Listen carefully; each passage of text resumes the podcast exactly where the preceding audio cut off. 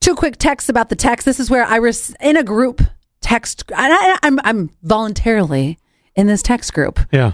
I have to be. I have to get- 21 people, you 21 said. people. Somebody sends out some important information and then almost all 21 like it. I'm like, why? Just, okay, you got the information.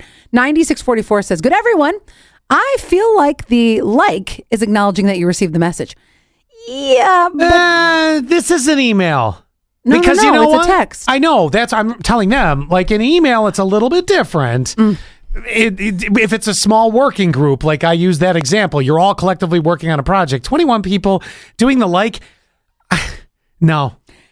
and I got a, te- a personal text about the text. Oh. I 100% agree. Group texts suck when people constantly respond with purposeless response and likes, etc. It drives me insane. I have Yeah. to silent them so I'm not bothered with pointless responses just so people can respond in some way for them to feel better. God, then the side conversation shoots off because somebody tries to be cute in their response, and then somebody else responds back to that, and then it's like ding ding ding ding ding ding ding ding ding of these. Oh, I'm already knock feeling it like off. I'm already feeling like I'm being held hostage by being in the group text message. now you're really now I'm basically being waterboarded via text. Was that too much? No, I- okay. Oh, great description of it. You're welcome. Okay. I have this is awesome. I never even thought of this. You know how I'm always telling you, Scott, women think differently when it comes to our safety.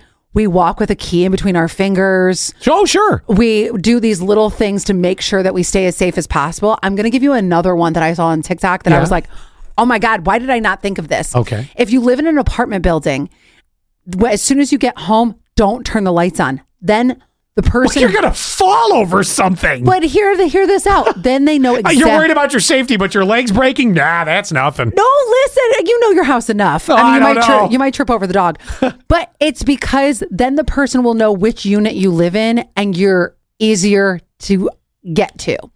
So this person said that they saw in their ring camera that the person was hiding behind their car, and then they knew. Oh, well, they live on the third floor, second one in. Now I'm not a stalker, but I have an idea for you. What? Go to your apartment, shut the door, lock it, turn on the lights so you don't trip over the dog, and immediately dial 9 911.